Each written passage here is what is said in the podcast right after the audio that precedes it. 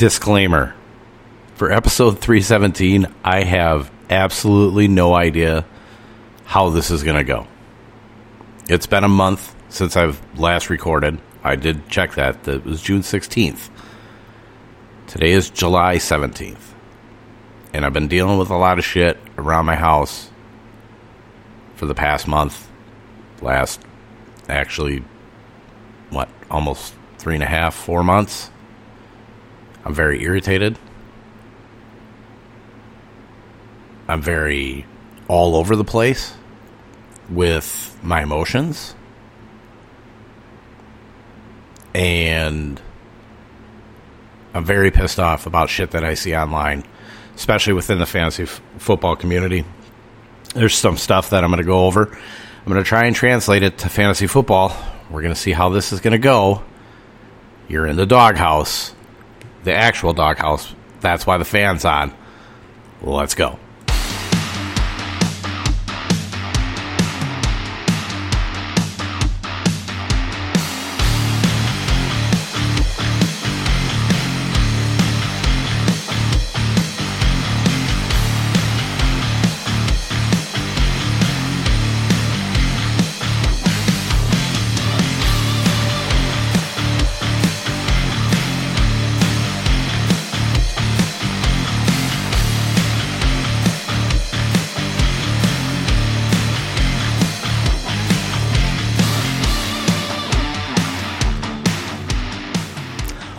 What's up, everybody? It is your boy D Roy, and this is the Doghouse Fantasy Football Podcast.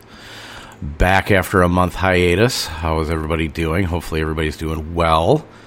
Uh, the ADP depth charts are going out. I am almost done with the DFS spreadsheets for all 18 weeks. I have two weeks remaining. So, yes, I am up through Christmas right now, which is you know, at this point last year, that's 16 weeks ahead of where I was. So, um,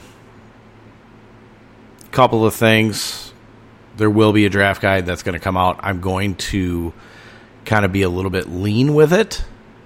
Um, I'm not going to get way too in depth with everything uh, when that comes out. It's basically just going to be team by team, my feeling, my thoughts and feelings on players, um, straightforward to the point no bullshitting around. Um, you're going to have everything that was included the last three years. So for year four, we're just going to pare it down. Um, probably still end up being about 100 pages or so. Um, but just my mood, my feeling right now is that I just, it's not that I want to just get it done and over with. I want to get just my regular, my, my just original thoughts, my original feelings out there on what I think of players, um, possibly targeting, you know, certain players on certain teams and stuff. And you know, you'll have strength of schedule in there. You're going to have um, the depth charts in there, so you'll be able to look at those. And then, of course, the uh, uh, position by position um, rankings and then you based off of the ADP sheet, so you're going to be able to see where they're at and kind of where I'm at on them. So it's all going to be good. But uh, yeah, we're going to see how this episode's going to going to go here. I don't know how fucking loud I'm going to be. I don't know how much cursing I'm going to do. Um, I would expect quite a bit. You know, usual amount, if not a little bit more. Um, am I going to piss some people off? Yeah. Yeah. I'm going to fucking piss some people off and I don't give a shit. I don't give a shit about anybody's fucking opinions. Nothing. If you feel that I am talking about you in any sort of way, or if you're offended, I'm probably talking about you. I'm great, you're offended. I don't fucking care. This is kind of a, a step back and take a look at yourself type of podcast. Is it going to translate to fantasy football? It sure as fuck is. Because some of this stuff does translate to fantasy football. What I think of people within the industry what I see on social media, everything. Am I going to cover it all? I don't know. Am I going to try and get this in an hour? Yes. Are we going to go through some of the ADP? Yup. We're going to take a look, see if there's any big significant changes in there. That's going to be at the end. We're going to do first things first and work from there. That just sounded really stupid. But any which way, before we get too far, find me or cancel me on Twitter and Instagram at RoyDog underscore 13 and still going over on Facebook, Dennis M. Roy over there. If you are not getting the ADP sheets, if you are not getting the depth charts, you can DM me on all those platforms. If you're within the uh, Daily Ambush uh, family, you can hit me up in the Discord over there. All I need is just your email address, and I'll get that stuff out to you as soon as possible. But man, I've been I've been dying to get this episode out for about for about four weeks, for about a month. I am like I like I had mentioned in the in the intro. I am not hundred percent in the right mind frame. Am I getting shit done? Yes. Do I still have my thoughts and feelings on where I'm going to go in fantasy? Oh, absolutely. Fantasy football to me has been the easiest part of my summer. It's been the release that I've needed. Although I haven't, you know, been able to get on the podcast and I am really disappointed in myself, but we've seen this be kind of a problem here the last few months. Is it going to get better? Yeah, uh, if I have to come out here into the man cave slash garage to get these podcasts done because I feel way more comfortable being by myself, nobody around, I'm going to do that. I am going to do that. And I should do that. But. Mm, I'm sorry. I'm just irritated. I'm just really, really irritated. Um, so let's uh, let's get into what we're going to talk about here today. And this is basically going to be about this episode is going to be basically about how people carry themselves on social media. Um, anybody who does actually follow me, you know, on on Facebook, I am a little bit more towards you know I take I find some funny TikTok videos and it's kind of my Instagram too as I, I do more you know follow you know TikTok videos put them up something I find funny um, amusing um, sometimes they delve into a little bit of political stuff a lot of it you know it's like that anything just kind of weird out in the universe that's kind of what I post don't really care um, what anybody thinks of it. If they find it funny or not, I find it funny, so I just kind of share it. Don't care.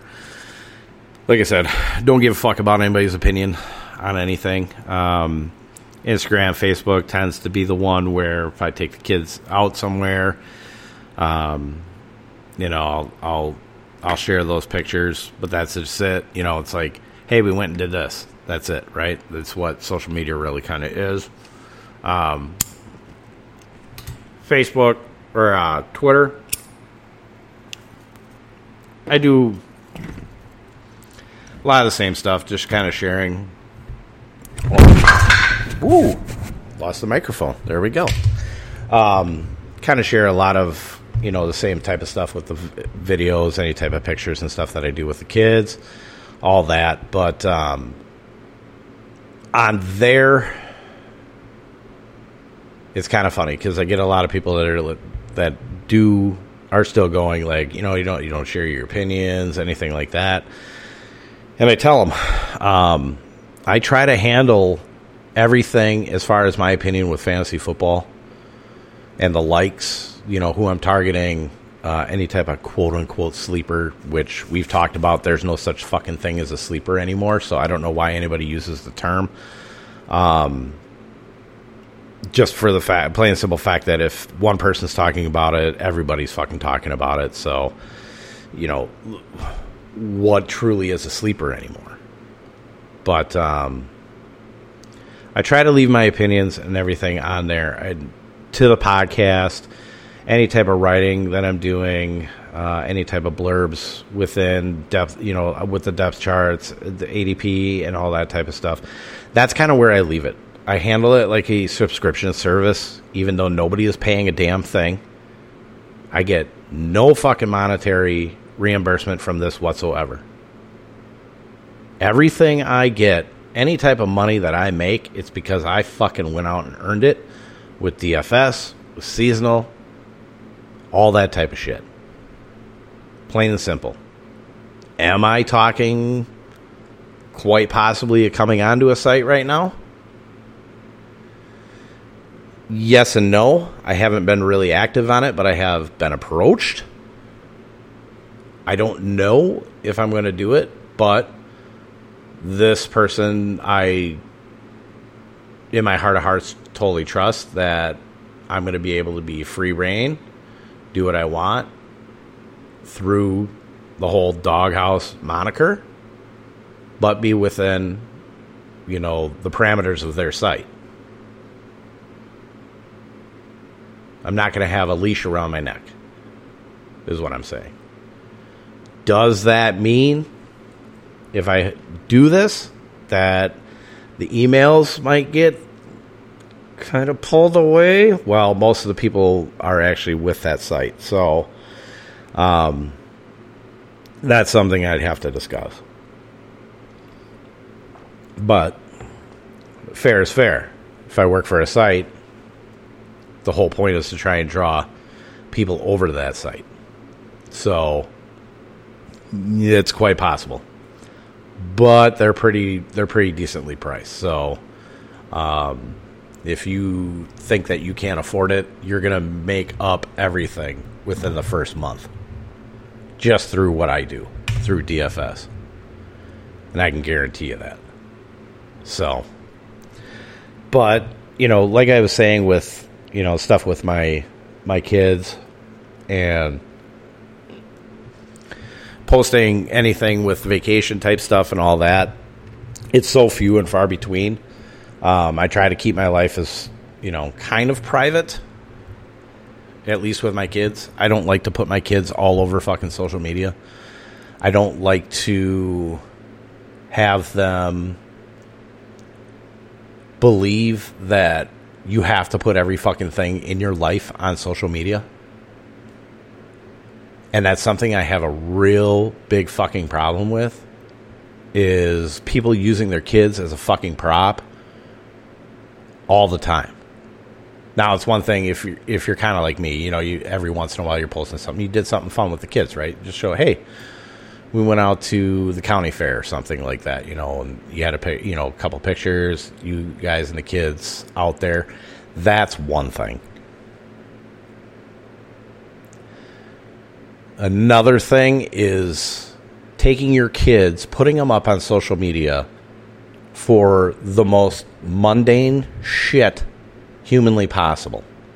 And I'm not talking about the people with first time kids, you know, oh look, the baby got up and uh, started walking, you know, type of accomplishments, or you know, oh look at it, we had this video of this frog, you know, and jumped all over my kid and scared the shit out of it. Like I laugh, I generally, I genuinely laugh at them fucking things, but it's the people where every every fucking thing you do with your kids, you post it on social media, and basically you're using your kid to get likes.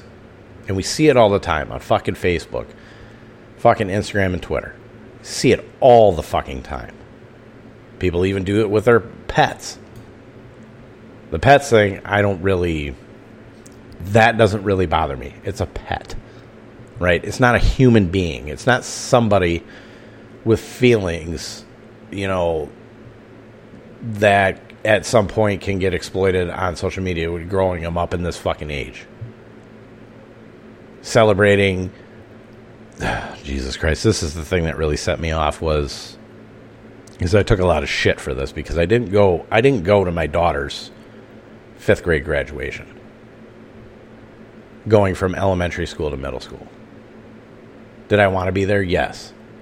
Do I have to work to earn money and can't afford to take a day off to go do that? Yeah, I need to earn the fucking money. Sorry. But I also don't see the whole purpose of celebrating. You know, it's one thing that it's one thing to tell your kid good job, you're moving on, you know, you're growing up, you're moving from elementary school to middle school, you're moving from middle school to high school. That type of stuff, you know, you yourself giving them a present or something for that, right? That accomplishment. It's another thing to take that whole fucking accomplishment and treat it as if it's a fucking high school or college graduation like for real, that's what we're fucking doing. We're celebrating something that, yes, it is an achievement, but it's not the greatest achievement in the world. There's still work to be done. They still have X amount of years left to go before they're off to college or they're off, you know, from college to being in the quote unquote real world. It's a fucking participation ribbon that we celebrate. And there's people that had fucking parties for this shit. And I'm like, what the fuck are we doing?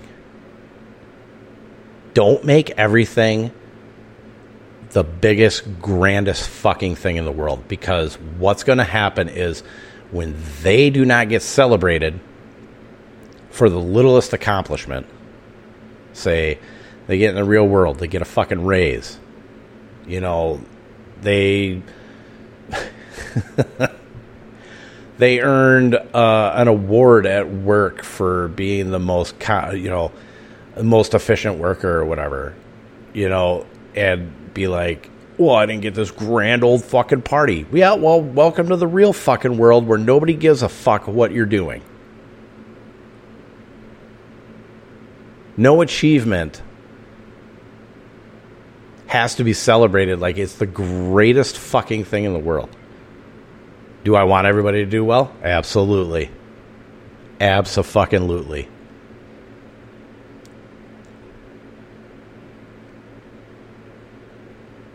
But stop tainting this shit. Great. Great. They made a fucking accomplishment. Let, let me guess, you're going to put it up on fucking Facebook. Sure shit you did. Sure shit you did. Fucking kids kids with the birthdays and shit too. Uh, like it is what it is. I mean, you're gonna you're gonna put something up like, "Hey, it's my daughter's," you know, you know, in November, my daughter turns twelve. Hey, Gracie turned twelve. Everybody say happy birthday. Then she's not gonna fucking see it. That's just for fucking you. That's just for the fucking parent love my kid, love my family, love me, love me, love me, love me, love me. Everybody's like, oh, I like that. Mm, heart. Mm, care. Nobody gives a fuck. I hope you realize that. Nobody gives a fuck. It's a fake fucking society that we live in with social media. That's all we're doing is just going for clicks, likes, fucking followers. I don't give a fuck how many followers you have. If you have nothing that I really give a shit about when you're talking, I don't fucking follow you.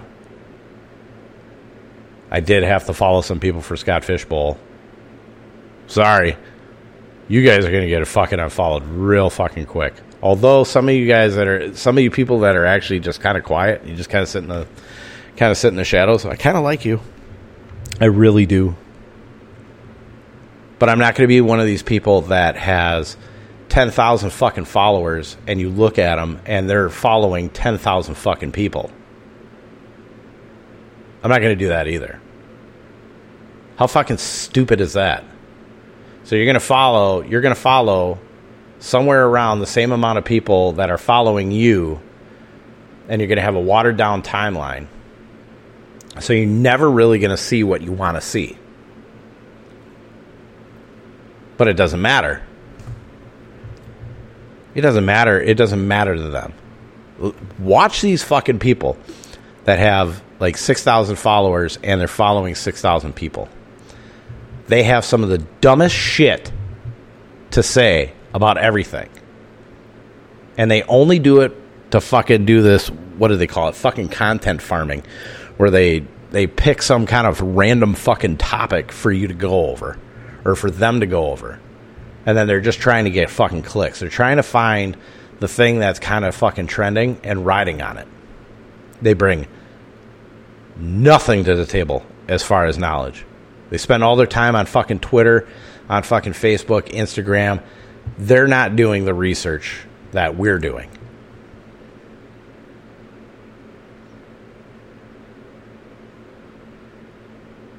You know who else I hate?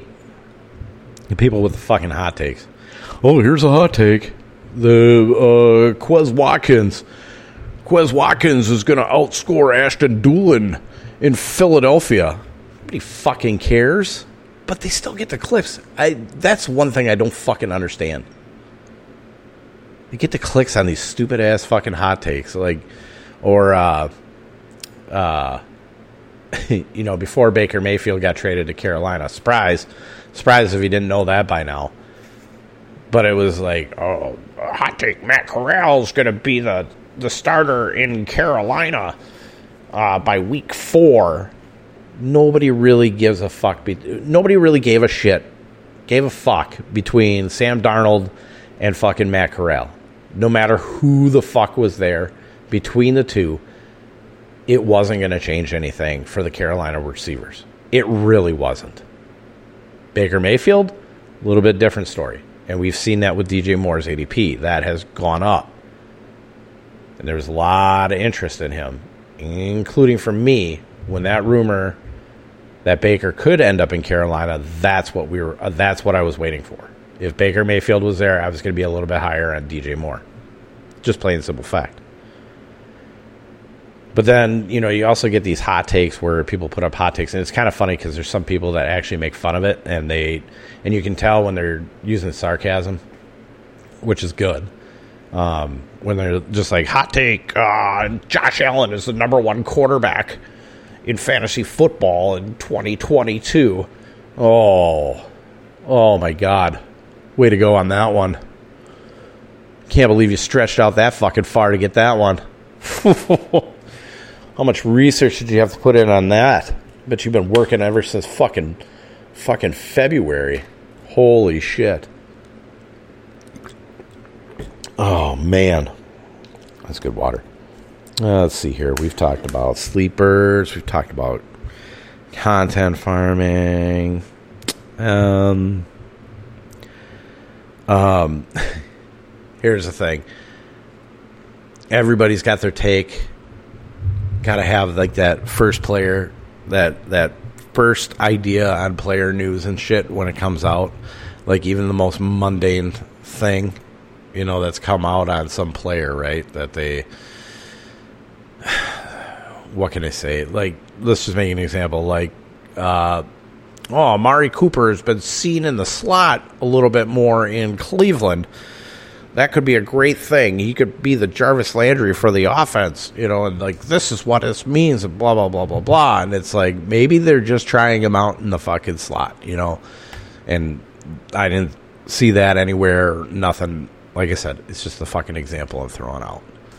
But just some routine, just bullshit stuff on there, and see a lot of it now with Deshaun Watson. Hopefully, at some point, we find out what's going on um, in terms of a suspension and whatnot. The honestly, the only person that I'm follow, that I l- look at for Deshaun Watson stuff with the suspension is Drew Davenport.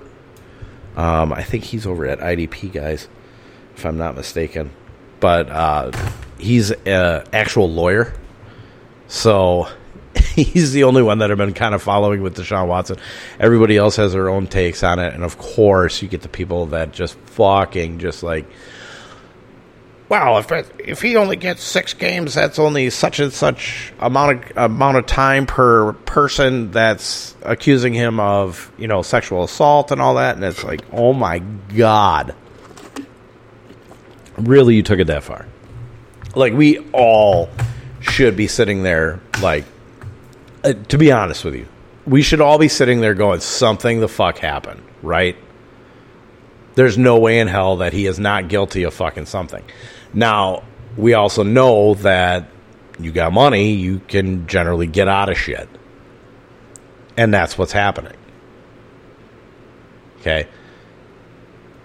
If I talk about Deshaun Watson, there is at no point that I do not feel that he is not guilty. But I have a job to do too. I have drafts to do. Scott Fishbowl I took him in the 11th round. I said, I'm going to take a shot on him that he's only going to get a four or six game suspension. It's just what it is. I can't help it. You know, you draft, you know, the weekend after the 4th of July, you have to take a shot somewhere. I'm going to take a shot. I was going to take a shot on Deshaun Watson there. And I wasn't the only one. But I'm not gonna I'm not gonna sit here and listen to people fucking whine and complain. You know, and just sit on their high horse. Why, if you draft him, you're a piece of shit, just as what, just as much as Watson. No, you're a piece of shit because all you're doing is just sitting there virtual signaling the fucking issue. It's all you're fucking doing. You can feel you can feel shitty about it. I'm not exactly I did not exactly feel clean doing it. But I'm out there to win. And if you're going to take players off the table based on shit, you're not doing your job. You can. I had somebody at that draft. They said they took Deshaun Watson completely off the draft table for their league this year because of what happened. And I looked at him and I said, "All right,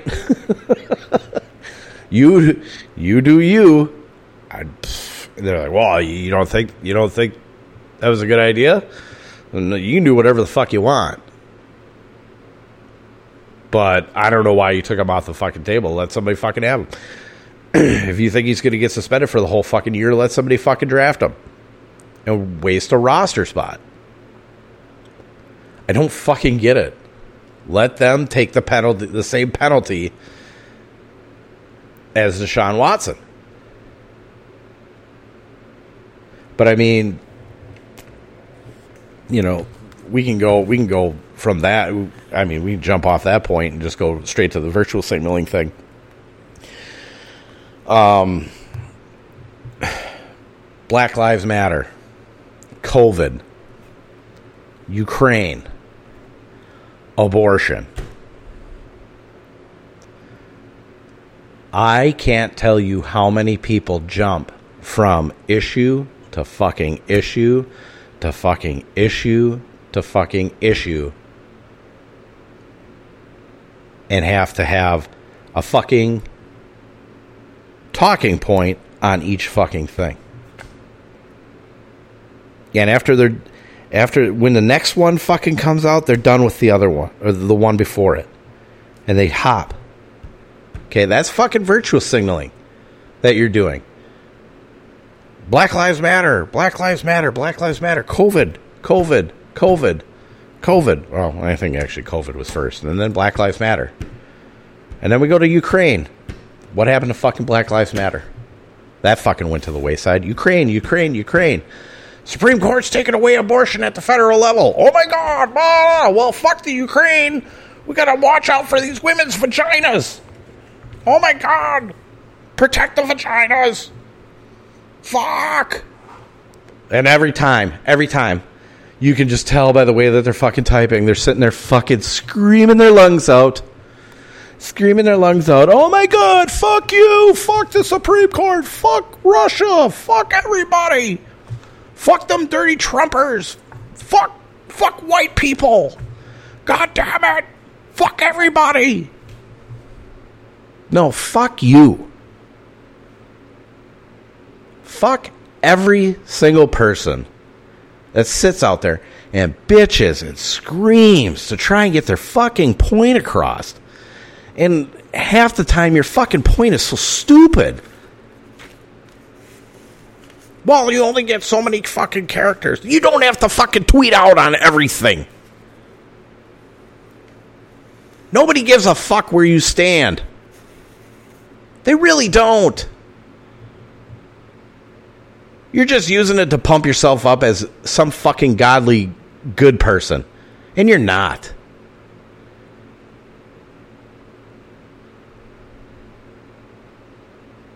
You're as fucking misguided, broken as everyone else. Fucking lonely ass son of a bitches sitting out there. And you have that, again, you have that fucking need to be wanted to be included in everything. That's the only reason that you make any type of fucking points out there whatsoever on that shit. And then you expect someone like me to give a fuck about your opinion on something else.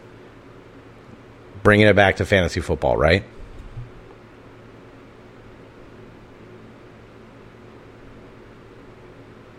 You've already lost me by sitting there fucking yelling.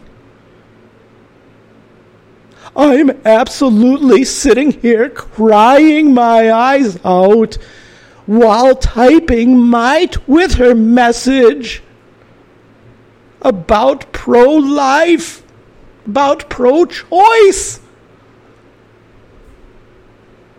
I don't give a fuck. If you can't sit there and have a rational fucking argument with somebody, I have no time for you. I have no fucking time for you.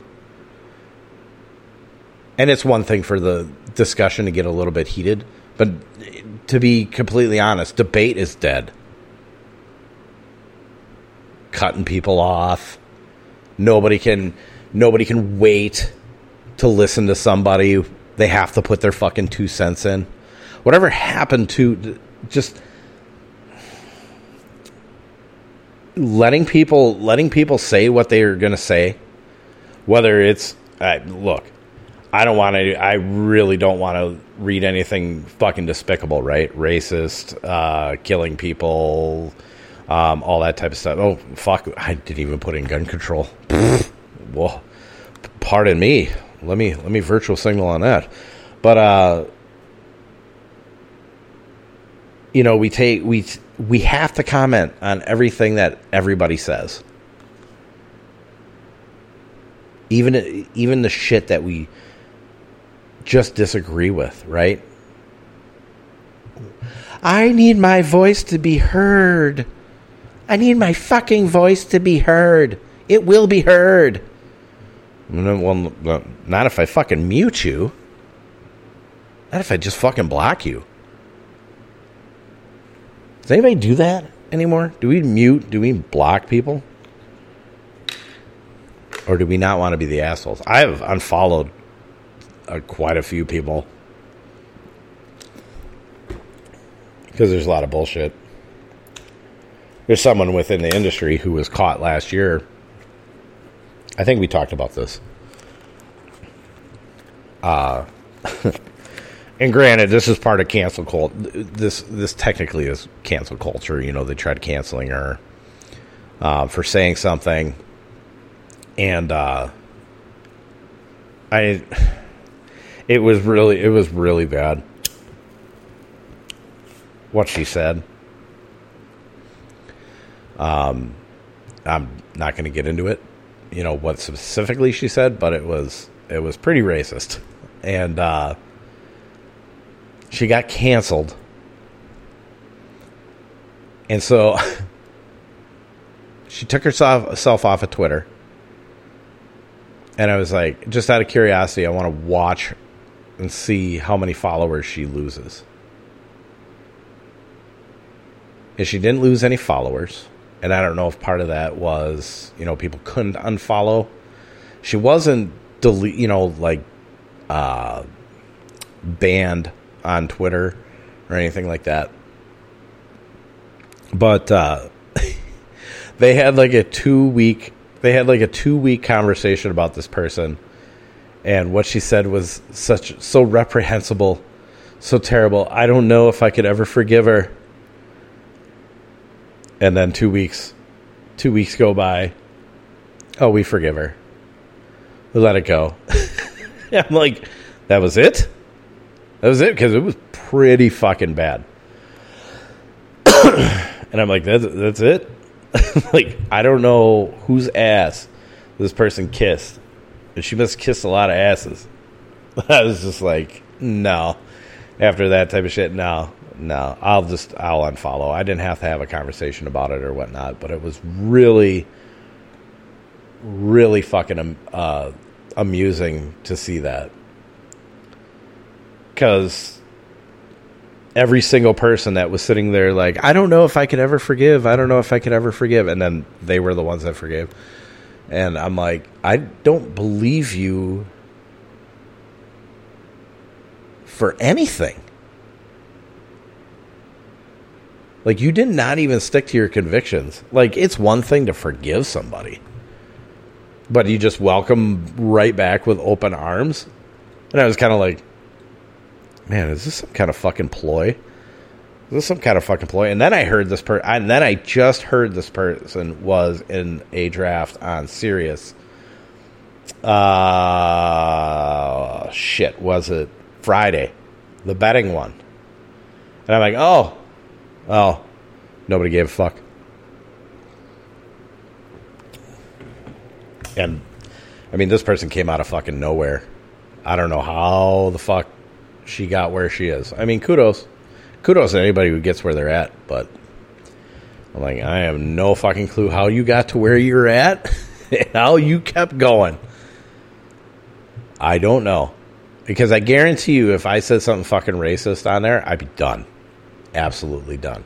Because you know, technically, within the confines of the fantasy fantasy sports arena, I would just be bottom feeder, you know, like a fucking catfish, just sitting down on the ground, sitting on the sand, all that type of shit. But what, I mean, really, what I just have to say is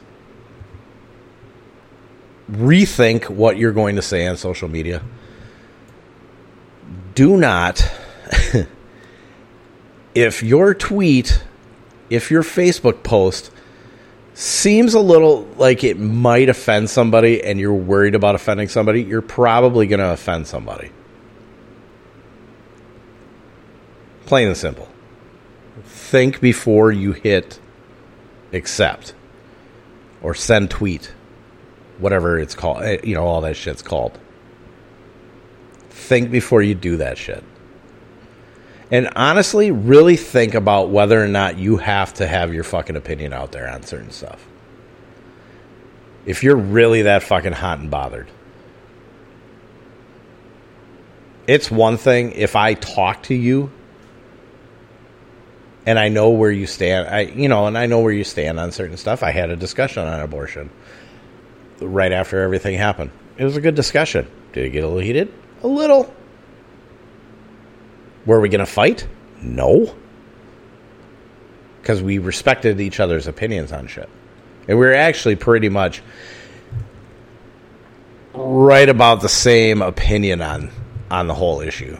Not that it matters because you know I'm a guy, so you know I can't talk about I can't talk about a woman's choice. But I mean, if you really want to know, I not opposed to abortion. I am a first trimester type person. I would like to see it handled as quickly as possible, if not with, you know, say the plan B type deal.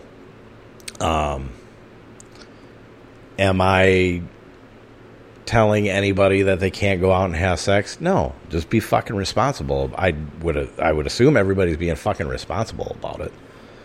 But you know, do I believe it's a woman's choice? Yeah. Yeah, I do. Do I think there should there can be discussions between you know if you have a significant other, you know, your husband and all that type of stuff? I think there should be discussions on that. In the end, it's the woman's choice. That's where the baby's coming out of. It's not coming out like if I get a woman pregnant, it's not coming out of my penis. Although it came out of my penis. Am I saying penis way too much on this podcast? Absolutely. Absolutely. But you know what I mean. But I, I don't like having this discussion about, you know, well, the guy, the guy, you know, then he's forced to, you know, she wants to keep it. Uh, got to raise it, for, you know, 18 years and pay child support. Well, unfortunately, that's kind of what the rule is: is that you got to pay child support if you're on there. I pay fucking child support for my daughter. Does it suck? yeah, yeah, it does. I'd like to have that money, but at the same time, I know the money goes goes towards raising my daughter, raising her the right way, and it is what it is.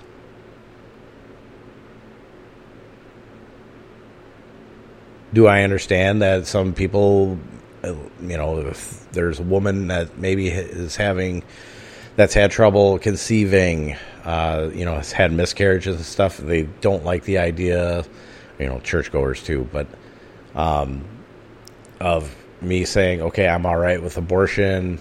You know, I have a, tr- I have, I've had problems with this. I, you know, I, you know, I want to have, I want to be able to raise a child and stuff. Yeah, I, I totally am with you on that too. I, I just, I have my feelings. It is what it is. This Ukraine shit. Let's let's go back. Let's go back a little bit. Black Lives Matter. Yes, whatever. I had this. I have this discussion with people at work. I work with friends all the time. I'm not going to sit here and be like, well, I got that black. I got that black friend. Yeah, I got black friends. All right, big deal. We talk about it all the time. They think it's they think it's stupid. they just do. They just do. It's kind of it, it's actually kind of funny. It's, I think Bill Burr Bill Burr was ta- had it uh his live at Red Rocks was talking about the whole woke the whole woke thing. Um, I'm not going to ruin the joke, but uh, he was doing his whole woke impression, white guy woke impression. It was fucking hilarious. If you haven't seen that stand up, it's on Netflix right now. Um, COVID, you know where I stand on it. I don't give a fuck what your thoughts and feelings are on it. If you want to still wear a mask now, I don't give a shit. You be you, let me be me. The only thing is, I'm not. I don't like talking about COVID itself. it sucks. It's something that we have to fucking deal with. Um, don't overblow it. Just leave everybody the fuck alone. Just don't even bring it up. To be honest with you, just quit fucking bringing it up. I can't stand it. Um, Ukraine. Uh, I'm only going to say one thing on Ukraine take those fucking flags off your goddamn names on Twitter because we all know you don't give a fuck about Ukraine. That's another way to virtual signal. All that type of shit. The whole thing with Black Lives Matter where everybody blacked out their whole thing. What the fuck are you doing? Really? Really?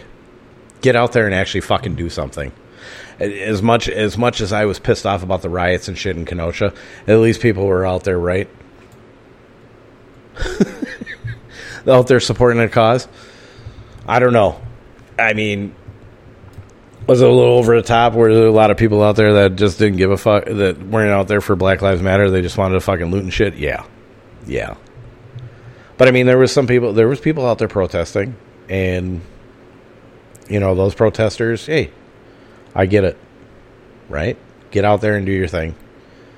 The only problem is that the the rioters and the looters really kind of took over on that. I doubt anybody's going to do that shit for Ukraine. I really don't. What's the what's the what's the one other thing that we talk? Oh, gun. Oh, the gun violence thing. the thing that happened in Uvalde.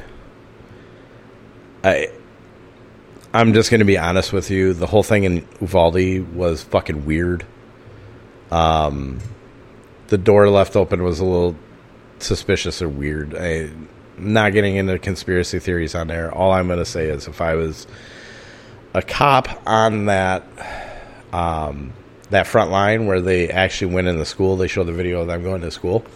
Um, my cigarette went out.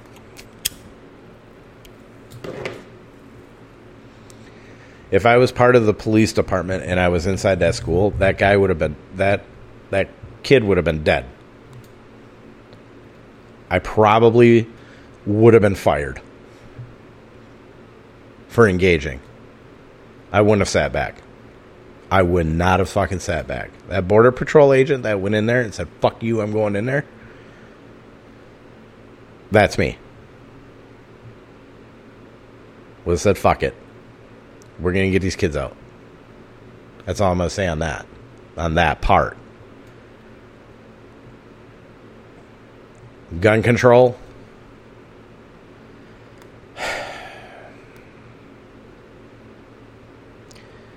The AR 15.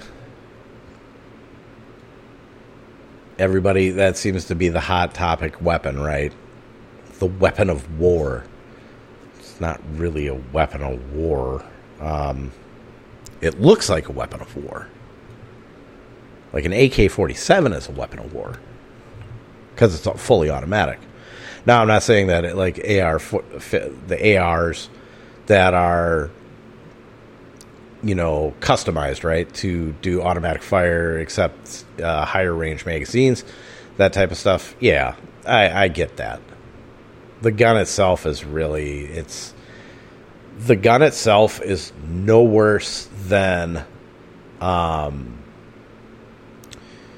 your if anybody was ever in scouts, Boy Scouts, Girl Scouts, you go out to the shooting range. That that 22 that you take out there, that's an AR-15. It's just a single capacity chamber. You know, the AR-15 has what it has, but it's a single shot. It's the same bullet. It's not a weapon of war. They would never take that gun. They would never take that gun out in the field.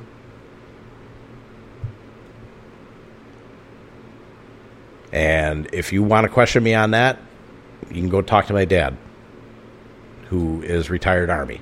And he will tell you no, that gun is not the weapon we're taking out there. We've laughed about this. Okay, the not what's happened out there, but the whole thing on the, on that particular weapon. If you want to take away guns, by all means, go go take them away and see what the fuck happens. It's not going to be good.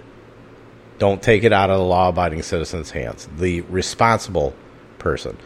Do I think that there maybe should be a mental check on that? I'm willing to say yes on that, to be completely honest with you.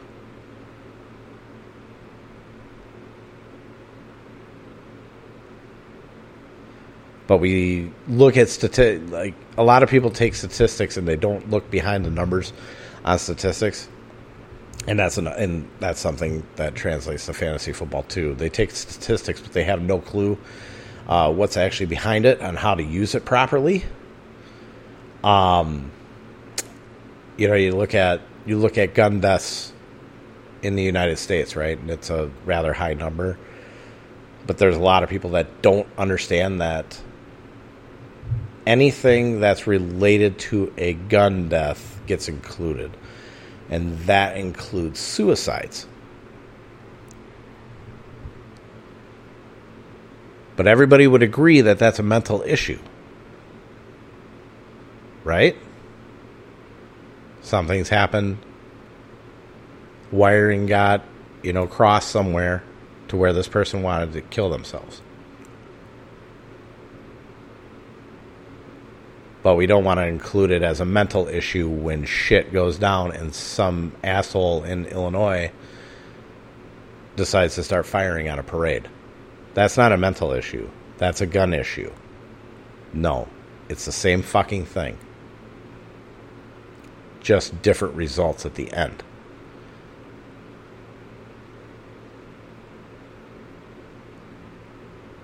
Every time something like that happens, would I be sad if the cops shot them? No, not at all.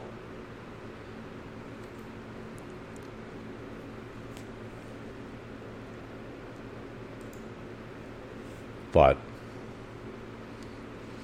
I guess as far as like the more controversial topics, you know, that we'll talk about here is like I'll finish this one with the gun control thing is you know, you get these Looney Tunes that do this shit and uh, you know, they always have like a fucking YouTube video or something like that out there and everybody's got to fucking share it, right?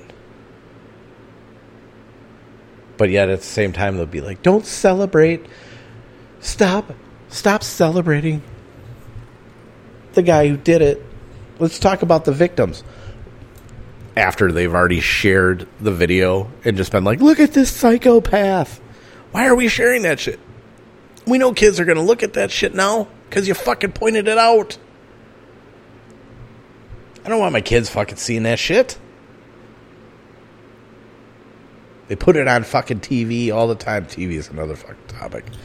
I don't fucking watch the news 90% of the time. The only time I think I watch the news is when I'm actually out working out. Which, by the way, I've been working out for the last month.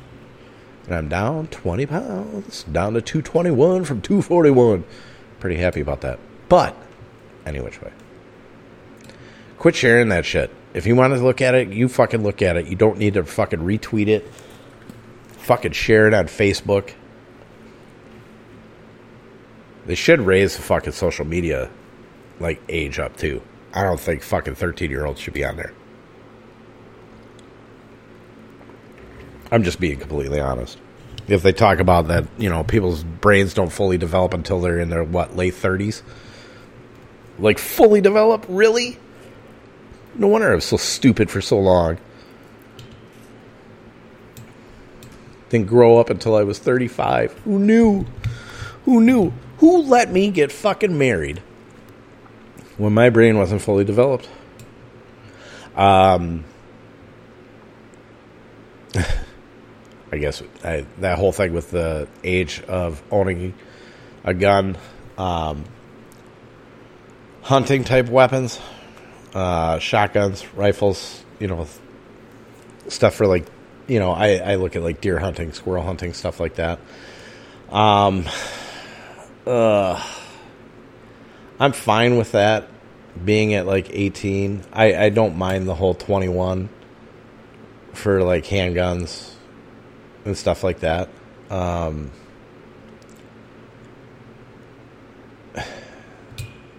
I, I don't I don't really mind more checks. I just don't want I just don't want weapons. I, I, I don't want guns being completely taken away from a law abiding citizen because you know the people that aren't abiding by the law, they're still going to get their guns. You can fucking 3D print one? What? That's what a ghost gun is. Okay? Everybody thinks it's like a an actual like manufactured weapon with like no serial number on it. Like it's filed off. They filed off the serial number. It's a ghost gun. No, no. A lot of these are 3D printed at home. So let's. How about not allow that to happen? How about that? Find the people who are putting a 3D blueprint of a fucking gun up on the line and take that and, and go arrest them. Make that fucking illegal. What the fuck? I uh, it's so stupid. But any which way, I've kind of blithered on enough on that on that type of shit. I feel a lot better now that I have it out there. I probably won't when I get a couple of texts saying you're a piece of shit, but be like, nah, well, that's your opinion. I told you I was an asshole, and you're the one that's fucking following me, so uh, that shit's on you. But uh, let's take a look at the ADP here a little bit. I'm going to start a quarterback. There's something, uh, nothing really major, but uh, uh, Lamar Jackson has moved up to QB4 over Joe Burrow now, uh, who is at QB5. And Kyler Murray has actually slipped to six from five.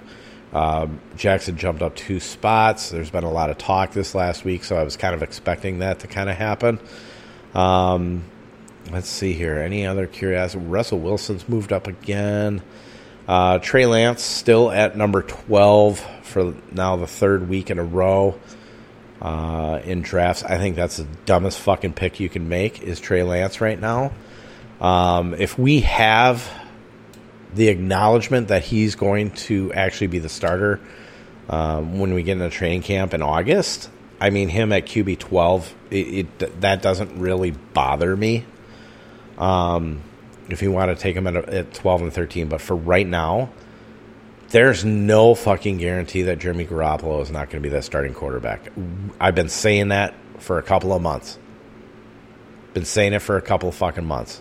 Go back, you'll find it somewhere. Uh, Aaron Rodgers being QB thirteen, I think that's a little low. Um, even with Derek Carr, there's a lot of decent quarterbacks though, so it's not really that bad. But you know, still sitting around pick 110, 111 for Derek Carr. Um, I'm fine with that. I'll sit back. You can gonna give me those two back there. I'll sit back there all day, all day, every day. Uh, Deshaun Watson. Okay, now so Deshaun Watson, right? There's all the talk and all, you know, about possible spe- suspension and stuff. So he had slipped for the last two weeks. He had slipped back to QB 25. So he wasn't even a QB two. Um, but now he has slipped. Now he has gone up. He is QB twenty, so he's firmly now in the QB twos. Went from pick two fifteen overall to one seventy five. So he has been rising in the NFFC. So that's kind of caught my eye um, that he's going to get a short term suspension on there, if anything at all. So there's a lot of, like I said, there's a lot of things going on with that try, uh, with that whole case with the NFL and stuff. So, um, like I said, Drew Davenport, go go follow him. Kind of look at what he's been saying on that stuff. Um, I'll leave it to professionals on that. Um, let's see, who else did we get up in here? It's really kind of funny. We got got a whole bunch of like backup quarterbacks that kind of started moving up, uh, and like a lot of first timers like C.J. Beathard, Chad Henne, uh, Trevor Siemian and Nick Mullens uh, have all jumped into the rankings for like the first time this season. Granted, I mean we're talking uh, QB thirty seven and and higher, but uh, I found that quite amusing. But uh, let's move on to the running backs. Uh, nothing's really changed between one to six uh, for the last three weeks, so we're good there. D'Andre Swift is now RB seven. Um, actually, back up to seven. He's kind of flip flop from eight to seven to eight to seven. Uh, pick twelve, so he's right on that one-two turn. Uh, it's pushed Joe Mixon back just a little bit. He's now running back eight. Uh, pick 13 overall. I got a really nice discount on him. I did take Joe Burrow. I took Joe Burrow in the first round of the Scott Fish Bowl, which is essentially it's a two QB league um, if you want it to be. Uh, so I took I took Joe Burrow in the first. I ended up getting Cooper Kupp in the second round. I was at pick seven, and I got Cooper Kupp.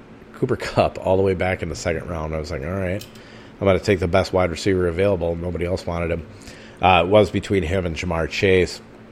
And then coming back in the third round, I ended up getting. I, I took Joe Mixon because I figured, you know, hey, let's let's put a little bit of bets on this uh, Cincinnati offense. Uh, if I had Joe Burrow and Joe Mixon, basically I should be covered on every touchdown that the Bengals score this year, as long as Joe Mixon and you know Joe Burrow stay healthy. So I was quite happy with that. Uh, Saquon Barkley, we haven't talked for four weeks, but uh, Saquon Barkley is at RB nine. He is now at pick fifteen, which is way too high for me. Way too fucking high. Um, right there at the beginning of the second round, I'm not taking Saquon Barkley. Could hit, uh, could be another fucking disaster. So I am staying away from him there. Uh, I liked him when he was back towards the 2 3 turn. I was fine with him there, uh, but now he is completely, completely out of my range. Uh, Javonte Williams is now RB10 at pick 17. He used to be up at 12. Over the last few weeks, he just kept dropping and dropping at pick 17 overall. I'm going to be hard pressed between Javonte Williams. I do like Javonte Williams. Um, Aaron Jones is right behind him now at RB eleven, uh, pick eighteen. So I think that's that's pretty fair for Aaron Jones. I would take him higher. Um, if like say the running backs all the way from Jonathan Taylor to Joe Mixon were gone. Uh, Javonte Williams was gone. He left me with Aaron Jones, Saquon Barkley, and Leonard Fournette, who's at RB12. I'm going to take Aaron Jones out of those three. Nick Chubb at the back end of two of round two at RB thirteen, I think is fascinating. Um, I would take him there. Travis Etienne has fallen a little bit, uh, but he's been pretty stable. RB fifteen, uh, pick thirty. So you're looking at about the middle of the third round. Uh, between, uh, man, they're going to share that ball in that backfield. I just know it. So I don't know if I want to take Etienne there. I did like him when he was back towards the fourth round. Was he ever back towards the fourth round? What the fuck? No, he wasn't back towards the fourth round, was he? Yeah, he was. At pick 42. Yeah, he was at pick 42. Yeah, he went from 49 to 50 to 42 to 36 and he was at that back end of the third round. I was fine with him there, but now he's gotten up. Now he's kind of gotten up towards the middle of the third. Probably looking for a wide receiver at that point. I'm not on. I'm not into James Conner. Um, I am taking Darrel Williams, uh, real super late. Uh, trying to see if I'm going to. I think I said this. I said this. I said this to Wells that uh, the thing that I look at with Darrel Williams versus James Conner is I think Darrel Williams is going to be this year's James Conner. I don't think James Conner makes it through the full year. I just don't. I don't see it happening two years in a row. I don't. I just don't. Cam Akers at 33 overall. No. Pass it on that. Breece Hall at 41. Yeah, I'll, t- I'll look at him. Zeke Elliott at 42, David Montgomery at 47, uh, J.K. Dobbins at 56. Yes, I'm looking at A.J. Dillon at 58. Probably a little too high for me. Antonio Gibson at 59. You're telling me the back round, the back of round five. I might be okay with that. Um, he might share the ball. I do like Brian Robinson a little bit in that backfield. Uh, not so much with. Um, oh, what the fuck is his name? J.D. McKissic. I, am not totally into J.D. McKissic, so it, between Gibson or maybe letting him go and then riding with uh, Brian Robinson real super late, um, I'm okay with that. Uh, Elijah Mitchell at 63, I think is fine. Um, should be the starter. You know, they're they're going to rotate with the guys that they do have there a little bit. Uh, but Mitchell, sh- Mitchell being the front runner in that backfield, I'm fine there. Although it's interesting, Josh Jacobs has slipped from pick 55 to pick 64, so he's RB 25. I'll take that value. Take that value. Josh Jacobs right now. Pick 64 overall. If you're ahead of that 64, you're getting almost a full round of value where he was the week before. So you got a little bit of a cushion in there. Um, you can take him a little bit earlier. Uh, I do still like Devin Singletary, um, although I, I, am on James Cook. Uh, talked about this one about a month ago. You take Singletary, you take Cook, and you could take Cook in the very next round. Just lock it up. Just lock that whole backfield up. Whoever comes out of there, James Cook is a little bit bigger than Devin Singletary, so he could end up being the guy that they're that they're gonna end up featuring. Okay, this is Devin Singletary's last year. He doesn't have another contract on here, so uh, Miles Sanders, I'm letting go. Fuck him. Damien Harris, yeah, I have some interest at pick 80. Clyde Edwards-Helaire, no. Uh, Tony, this whole Tony Pollard bullshit, no, not on it. Kenneth Walker and Rashad Penny are back to back here, but there's seven picks. There's seven picks of difference between the RB thirty one and the RB thirty two. Um, Scott Fishbowl, uh, woman in the draft, took Kenneth Walker to the third. And I was right in the middle of doing my Devin Singletary James Cook deal. So I couldn't grab Rashad. I was going to block with Rashad Penny, but I couldn't because I needed to make sure I got James Cook in there. So I had to take Cook, unfortunately. Um, but I do I do like locking that up in back to back if you can if you're on one of the ends. Kareem Hunt, I'm still okay with at 92. He's way down from last year. Uh, Chase Edmonds way down. I don't mind it.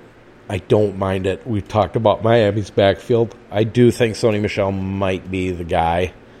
Um, but you can get him. Nobody, nobody's looking at him. Nobody's looking at him right now. So I mean, you could take, you can. T- it, it's going to be one of the two guys, right? It's going to be Chase Edmonds or it's going to be Sony Michel. So I'm willing to take Edmonds that late, at like say pick 95, and then wait super late and lock that up. I'm perfectly fine with it. Melvin Gordon he went a little bit higher than what I thought he was going to do. Um, I took Javonte Williams in round four, I think it was. And my Scott Fishbowl, I was going to get Melvin Gordon. There was there was a guy I had to grab um, before that, and he went the, and then Gordon went in the next pick. So I was a little pissed off about that because he went a little bit higher than he should have. Um, but I mean, it's going to be a Javonte Williams show or bust just in my opinion. Rhamondre Stevenson, I think you do need to lock that up with Damien Harris. I'm completely fine with that. Cordarrelle Patterson, no. Uh, Mattison, yeah, oh, backup only. Um, handcuff, I should say. Uh, Isaiah Spiller and Rachaad White, the rookies at pick 115 and 116, yes. Uh, Ronald Jones, I am kind of interested in it at 118, but I'm not like dying to go get him. Dameon Pierce, I did grab. Uh, pick uh, 121 in NFFC right now. Uh, Nyheim Hines is a nice is a nice nice uh, get at pick 123. Uh, Matt Ryan likes running backs, uh, likes to throw the running backs. So definitely remember Nyheim Hines. Um, a lot of people are just going to forget him. They're going to look at last year. Carson Wentz does not throw to the running back position, so we're not messing around. Or you know, people are not going to mess around with Nyheim Hines because of that, when in reality they really should be jumping on it. Um, late guys, Tyrion Davis Price, I'm okay with. D'Onta Foreman, Carolina, uh, 159. Definitely get yourself a share there. I like Gus Edwards and Brian Robinson at 161, 162, respectively. Um, Sony Michel we talked about 176. He's super late. I did grab a share of Chris Evans to back up uh, Joe Mixon. That was like last round, I think, or no, second to last round because I got the kicker in my last round. So I like that. D'Ernest Johnson, eh, nah. Snoop Conner, want to watch that. Want to watch that backfield because I think Snoop Conner can be somebody on that offense in Jacksonville. So keep an eye on the rookie Snoop Conner because we don't know what's going on with James Robinson. So he has a shot. Something that's really been bugging the shit out of me is this Mateo Durant. He's a fullback. He's kind of li- he's actually listed as a fullback in Pittsburgh. So the last three weeks, he's gone from running back 111, 103, and now 86. So he's gone from overall picks 388, 355, and 303. He is rising, and I cannot figure out why. He's an under, he's undrafted, if I'm not mistaken. So that's something I'm curiously looking at because he I think he's still behind Benny Snell. God, I can't even remember. No, he's actually in front of Benny Snell. Benny Snell's at running back 102. So Mateo Durant is somebody, you know, not necessarily we're going to look draft, but um, somebody to kind of pay attention to because I have no clue why he is rising up like that. I haven't seen anything that suggested that he's going to be like say the primary backup for Najee. So somebody's got to know something. I don't know why. Wide receivers kind of dragging on here, but it's all right. We can have a long episode here. so, nothing's really changed at the top. You know, you're one through six uh, Kupp, Jefferson, Ja'Marr Chase, Davante Adams. Uh, I am fine with those five. Stefon Diggs, I am not taking at pick 11 overall. Fuck you. I'm not doing it. If he drops to the back end of the round two, yes, I'm fine with it. Um, but at the back end of round one, no, I'm not on that. CeeDee Lamb, I like it six. Mike Evans actually just jumped over Deebo Samuel this week uh, to wide receiver seven. Deebo at wide receiver eight. They're at picks 20 and 21. Uh, Tyreek Hill moved up a little bit, but he still stayed at wide receiver nine. Then he got Keenan Allen, Tee Higgins. I, I am still gonna sit on my soapbox and be like Tee Higgins is way too fucking high. Um, pick 27 overall. I love Tee Higgins. I love him, but he is way too fucking high for a wide receiver to, for for the second wide receiver on that offense. Come on, people are bringing up all the fucking air yards and all that bullshit, and it's like go fuck yourself. Air yards so fucking overused. I do I don't mind air yards if you're using it to do aDOT, right? You're taking you're taking the air yards and and dividing it by the number of targets.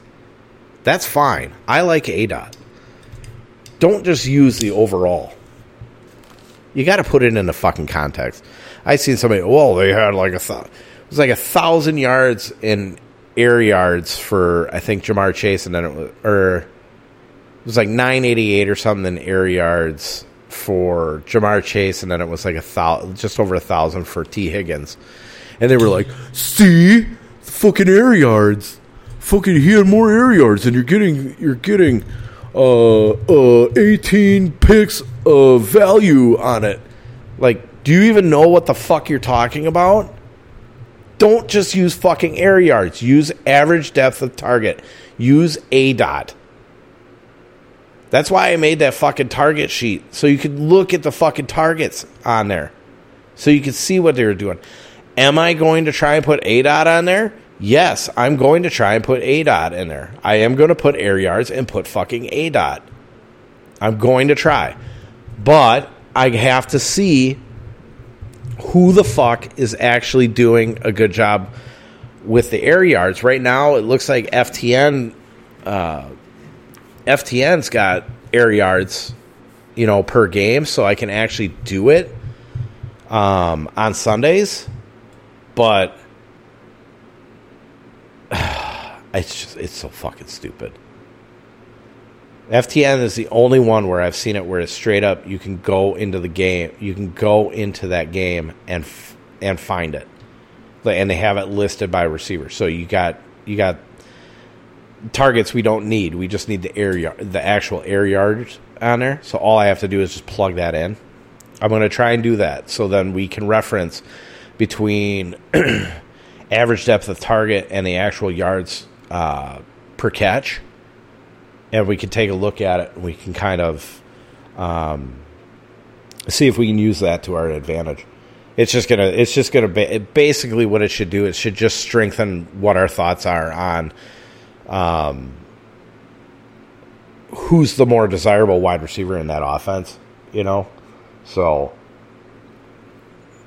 it's going to take away those like those uh, some of the secondary targets, but mostly like the tertiary targets where you just like, well, this guy, this guy, if he gets that one fucking if he gets that one fucking target, he could take it to the house. Okay, yeah. Well, you know, they haven't really been going to him except for like one time a game for the past five fucking weeks. So I'm not really waiting for your super fucking breakout here. We take a calc in DFS for me. We take the calculated fucking risk. We're not taking this. well, if if he gets this one bomb, if he gets this one bomb, he's good to go, and he and he may line up. Although he is snap share, he's only had like a twenty percent snap share. It's not who I'm after. It honestly is not who I'm after. I don't give a fuck in the GPP. I'm still gonna I'm still gonna treat I still treat it a lot like a cash game, only with guys who might have a little bit more of a floor in terms of the overall talent. The guys who are getting targets. I'm not I'm not taking this fucking here. I'll give you a guy. I'll give you just a random fucking guy. Here you go. Velus Jones. He's so fucking fast. He's so fucking fast. If he gets that one target, if he gets that one target from Justin Fields, you could win a million dollars on a GPP. How many times have you fucking heard that? Well, I'll, I'll, oh.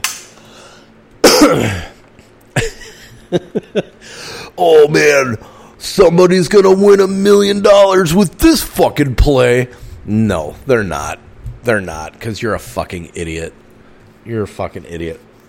Anybody who tells you they are a great fucking player on GPPs, that they win weekly in fucking GPPs, like they win weekly in GPPs. Like they'll at bare minimum they'll they'll bare min cash. I'm not fucking. I'm not listening to that person. I listen. To, I listen to cash game people who know how to fucking play cash games, and people who understand what the whole point of a fucking GPP is. And some might say, "Well, you just said you're going to play it kind of like a cash game." No, I. Here's what we do we have our core. We put that core in there, and generally that core is going to be good, and it's to three. It's to three to four x, and then we can put in the guy. We can put in the guys who are going to be a little bit under the radar, not the guys that are going to be chalk, and we could go that way. I play. I have played GPP very, very fucking chalky, and I've gotten up there even in my fucking showdown slates, the show okay, so GPP, the showdown slates were what I hit last year. Okay, I hit for four grand last year, just in those two, back to back weeks, right at the end of the season. I had a shit year, uh, cash game wise. the The advice was perfect. I just, for whatever reason, because um, I had stuff going on in my personal life, so that's what I'm trying to clear out. I'm trying to clear all the bullshit out of my personal life, right? Stuff that stuff that's going to mentally bring me down. Can't have that going into the season. And that's kind of why I'm glad I'm kind of talking about this right now. Okay? Clear that shit. Clear your heads. And you make better decisions. Do whatever you got to do. If you're in a fight with your fucking wife, just make up in that fight. Trust me. Just make up in the fight. Make peace. Happy wife, happy DFS life. Trust me. Okay? Now you're taking that advice from a divorce guy, but you know, you get the point. You get the fucking point. But uh yeah, so I mean, we're we're taking calculated risks on here. Like Mike, you know, Michael Pittman. I like Michael Pittman at at wide receiver twelve. I actually like him better than I'd like Tee Higgins because Michael Pittman is the number one. Calvin, you have to remember that Calvin Ridley was the number one with Matt Ryan, and he had a lot of success with Matt Ryan. before the suspension, all the bullshit, you know, that started happening last year. So Michael Pittman actually should be above Tee Higgins. He should. He just he just should. AJ Brown technically should be above Tee Higgins, but we're not going to get into that. Uh, AJ Brown, I'm okay with at wide receiver 20, uh, 13, uh, pick 29, middle of the third round. That's all right. Uh, Jalen Waddle, I am staying away from because it to me he's way too close to Tyreek Hill. If you were telling me that Jalen Waddle was in the fifth, I would probably look at. I, I would definitely look at Jalen Waddle, but I'm not going to look at him in the third, at, even in the end of the third round. DJ Moore is moving up. He is now wide receiver 15. That is up from 17, and then 20 in consecutive weeks before that. Uh, he is up from pick 46 to 39 to 35 now. So he has entered the third round. The end of the third round, I'm definitely taking. I'm definitely taking a shot on DJ Moore. I do like DJ Moore with uh, Baker Mayfield. Diontae Johnson, I'm still really cool on. I don't know what the what's going to go on with the quarterbacks. Uh, I did make a joke about Mitch Trubisky. Still can't throw left. Um, that's what killed uh, Allen Robinson kind of with him. Um, I've made that joke. Diontae Johnson moves around though. Um, it's just I don't know what the rapport is going to be with Mitch Trubisky or Kenny Pickett. So him right around that three four turn, I'm still kind of staying away from. I'd rather have Mike Williams going right behind him. I'd rather have Terry McLaurin uh, behind him on that as well. Uh, Marquise Brown is going as wide receiver 19, pick 40. That's kind of where he's kind of settled in. He's gone from 45 to 43, 41, now 40. So he's kind of stalling out. He's going to probably stick around there uh, once we get to training camp uh, and everybody sees him with Kyler Murray. Allen Robinson, I'm okay with at pick 43, wide receiver 20. I'm all right with that. Um, he did jump ahead of DK Metcalf. I don't know what to feel about DK Metcalf, to be completely honest with you. He's super talented. Should be should be the guy to have with Drew Lock um, to be completely honest with you. But I don't know. I don't know. But I mean, you're getting basically you're getting two full rounds of discount on him uh, this year. So if you want to take a shot on DK Metcalf there, I I wouldn't fault you for it. Uh, Courtland Sutton going off at wide receiver 22, pick 45. Uh, that is up from, let's see, he's gone from pick 50 to pick 48 in consecutive weeks now uh, to 45. I think he's fine there. Brandin Cooks, mm, I wish I wish he was staying down in the 50s, but now he's up in the 40s at pick 49. Gabe Davis at pick 50. I'm fine with it. I, I at wide receiver 24. I'm perfectly fucking fine with it. Everybody's having a having this little fucking shit fit on there, but Gabriel Davis is really set up uh, in that offense. I know I know a lot of people want to talk up Jamison Crowder. They want to be fucking cute with this um, in the slot and all that, but Jamison Crowder really doesn't have all that much left. He's kind of Emmanuel Sanders, but he's in the fucking slot. So I'm passing on that. I'd rather take Gabe Davis. Darnell Mooney's still up there, pick 51 now. This is about right around the spot where I figured he was going to finish. Um, right around that four five turn. He could slip in. He could slip in the end of the fourth round. He's still getting talked up way too much. Uh, St. Brown is kind of stabilized. He's at pick 52. Jerry Jeudy at 53, I'm okay with. Chris Godwin at 55, I think it's still too high. I just think it's really too high. It, it, I know he's supposedly progressing well from the torn ACL, but um, it's kind of like it's kind of like Odell Beckham. I'd, I'd be curious to see where Odell Beckham would be going if he was actually signed on a team. Um, because they basic, well, Chris Godwin tore it a lot earlier, but um, I don't know, Chris Godwin. I mean, I'm going to be curious to see if he's put on pup see if he is actually ready to go. I don't think he should be going above Amari Cooper. uh, at 60, even though at 60 overall. I don't know. I don't know. Amari Cooper. I, I mean, I like Amari Cooper a lot more with Deshaun Watson. If Deshaun Watson gets that four four to six game suspension, Amari Cooper's going to jump up a little bit. I think. Rashod Bateman. I do not like him. Uh, 61. Everybody's oh Rashod Bateman number one. Okay. When we were taking Marquise Brown with Lamar Jackson, and everybody was all about Marquise Brown, we were taking Marquise Brown at what? Nine, ten? You want to put Bateman right around the four, uh, right around that five six turn? I would slow your fucking rolls down on that, man. That's that's shitty. That is really shitty. I mean, he's talented, but Mark Andrews is the number one target.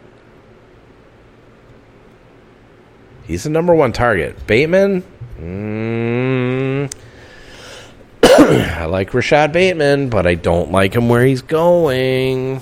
That's why it's got me faded. Now, I do like him a lot more than Elijah Moore this year, who's actually going to pick 66. Juju Smith Schuster right in between there at pick 62 overall. Wide receiver 31. I think that's okay if you want to take a shot on that, but Juju Smith Schuster also hasn't looked good. And granted, that was with Ben Roethlisberger, but I don't know. I don't know. I'm just not on Schuster. I'm really on Mecole Hardman. You can get him real super late. I don't even mind Sky Moore where he's going. Elijah Moore, I'm off just because I've that strength of schedule for that passing offense, and that defense is a little bit better. And we don't know exactly where that ball is going to go. Now, I think Corey Davis is a lot better, way super late, I think, to take a shot on because uh, he had a good rapport with Zach Wilson. But I think this is a little bit high. Renfrow, I do like at 67. I'm okay with that. Uh, Thielen at 71. Or no, 70, my bad. Uh, wide receiver 34. I'm okay with it. I, I'm. You can justify it as being touchdown only. You can play it uh, just like that. We can play the matchups and stuff on there. So him being as your wide receiver three or wide receiver, preferably your wide receiver four, um, I would be okay with Adam Thielen in there. DeAndre Hopkins with the six game suspension. Yes, yes, it's a very, very good value at 71.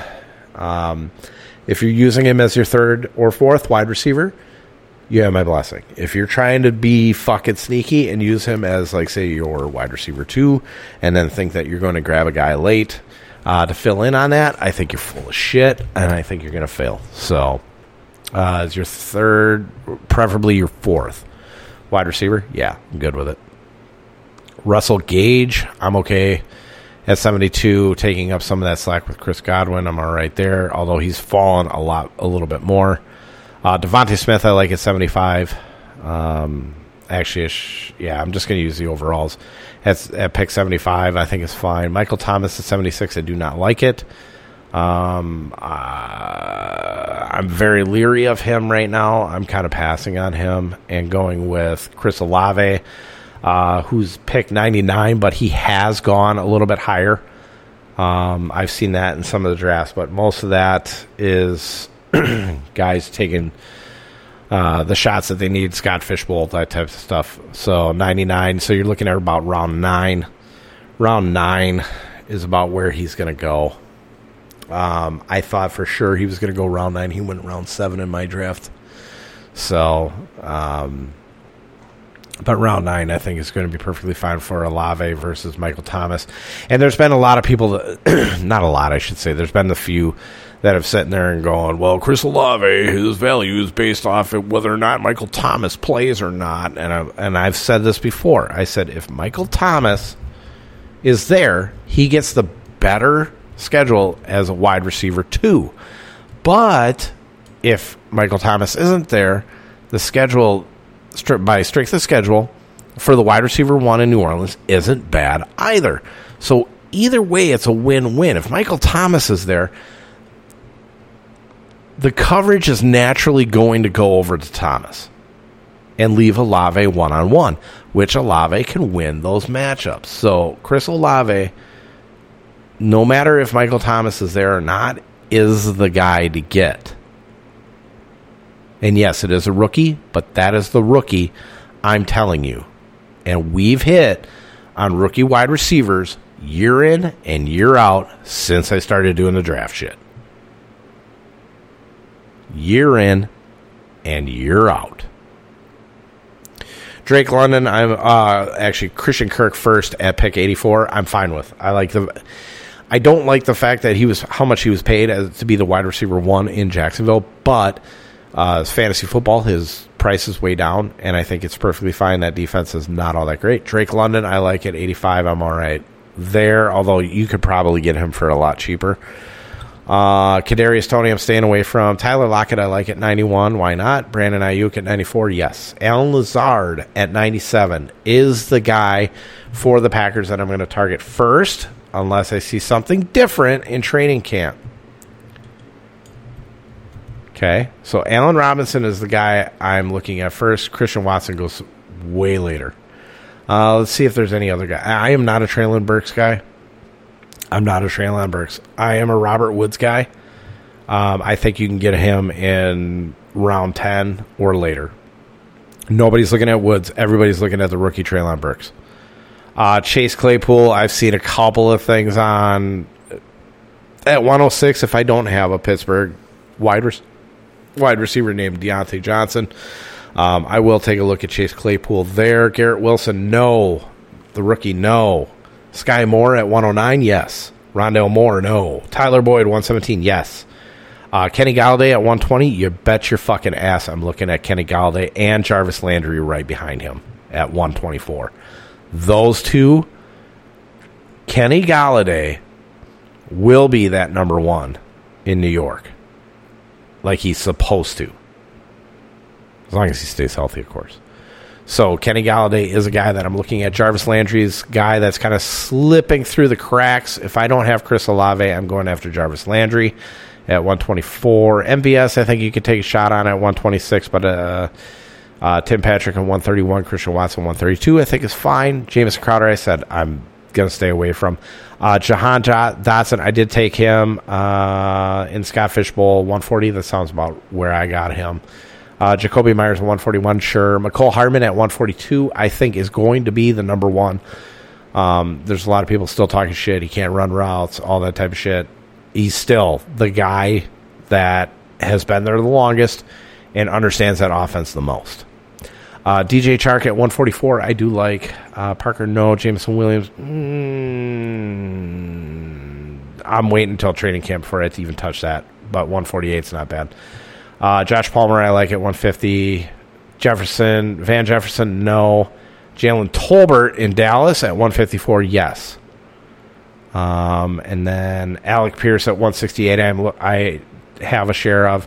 Robbie Anderson at 169, I have a share of. Corey Davis 172, yes. Um, see if there's anybody else down this list here. David Bell, meh. don't need any of that. John Metchie. John Metchie at 235, wide receiver 88. Not a lot of love for him. Yeah, there's not really a lot of guys down here. I did get a share of Romeo Doubs though in Scott Fish Bowl. I was very happy. That was I think that was actually like my last actual pick in there. Danny Amendola, who is not even on a team, jumped up into the rankings this week. That was funny. I fucking laughed. So did Emmanuel Sanders. Gunnar Olszewski jumped in.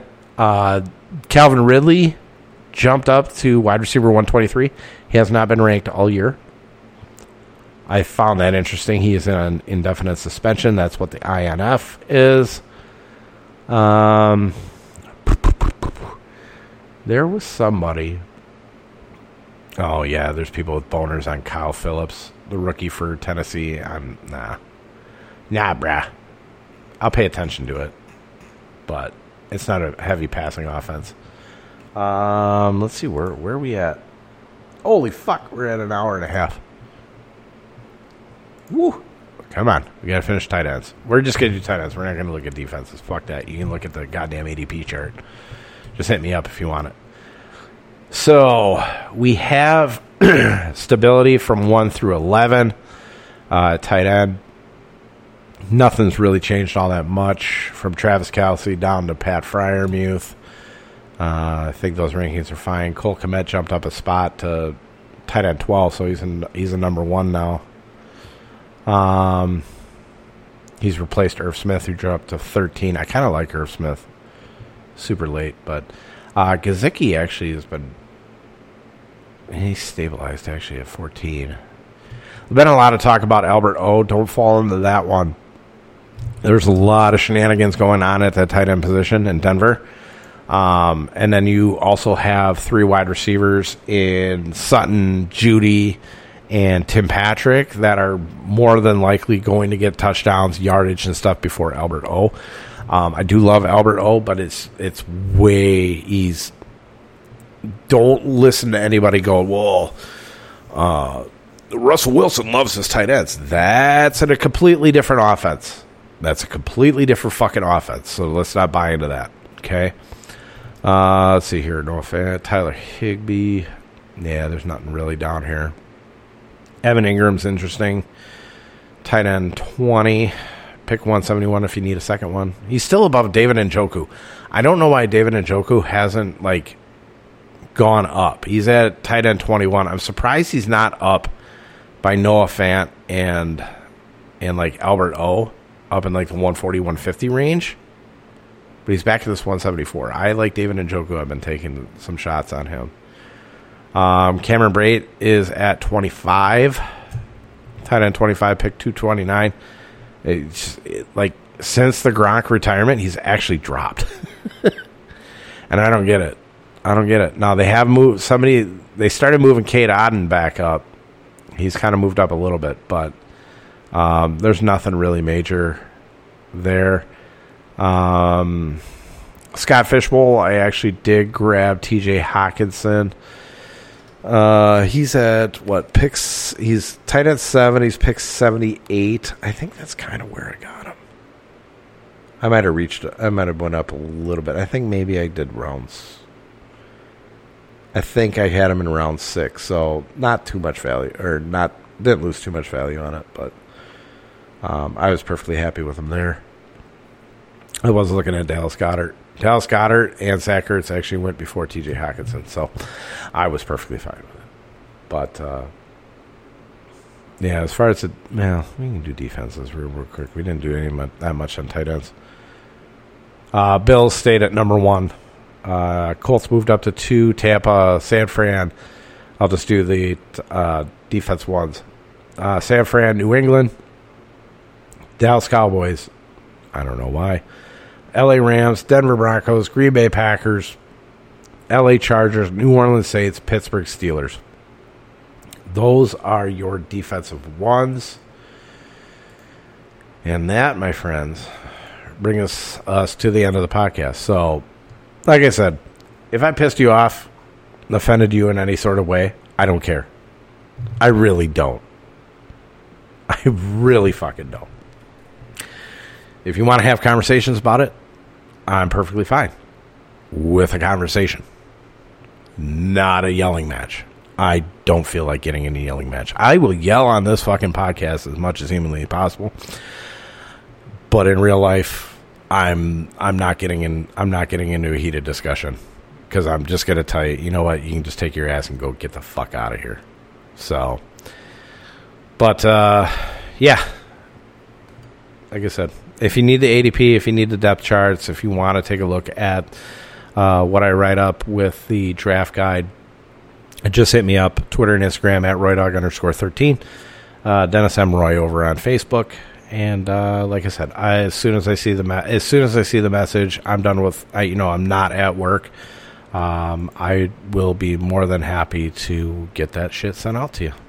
But uh, if anything, if you want to cancel me, go right the fuck ahead because just trying to gaslight a little bit. Fuck them. Fuck them if they can't take a joke. I'm out.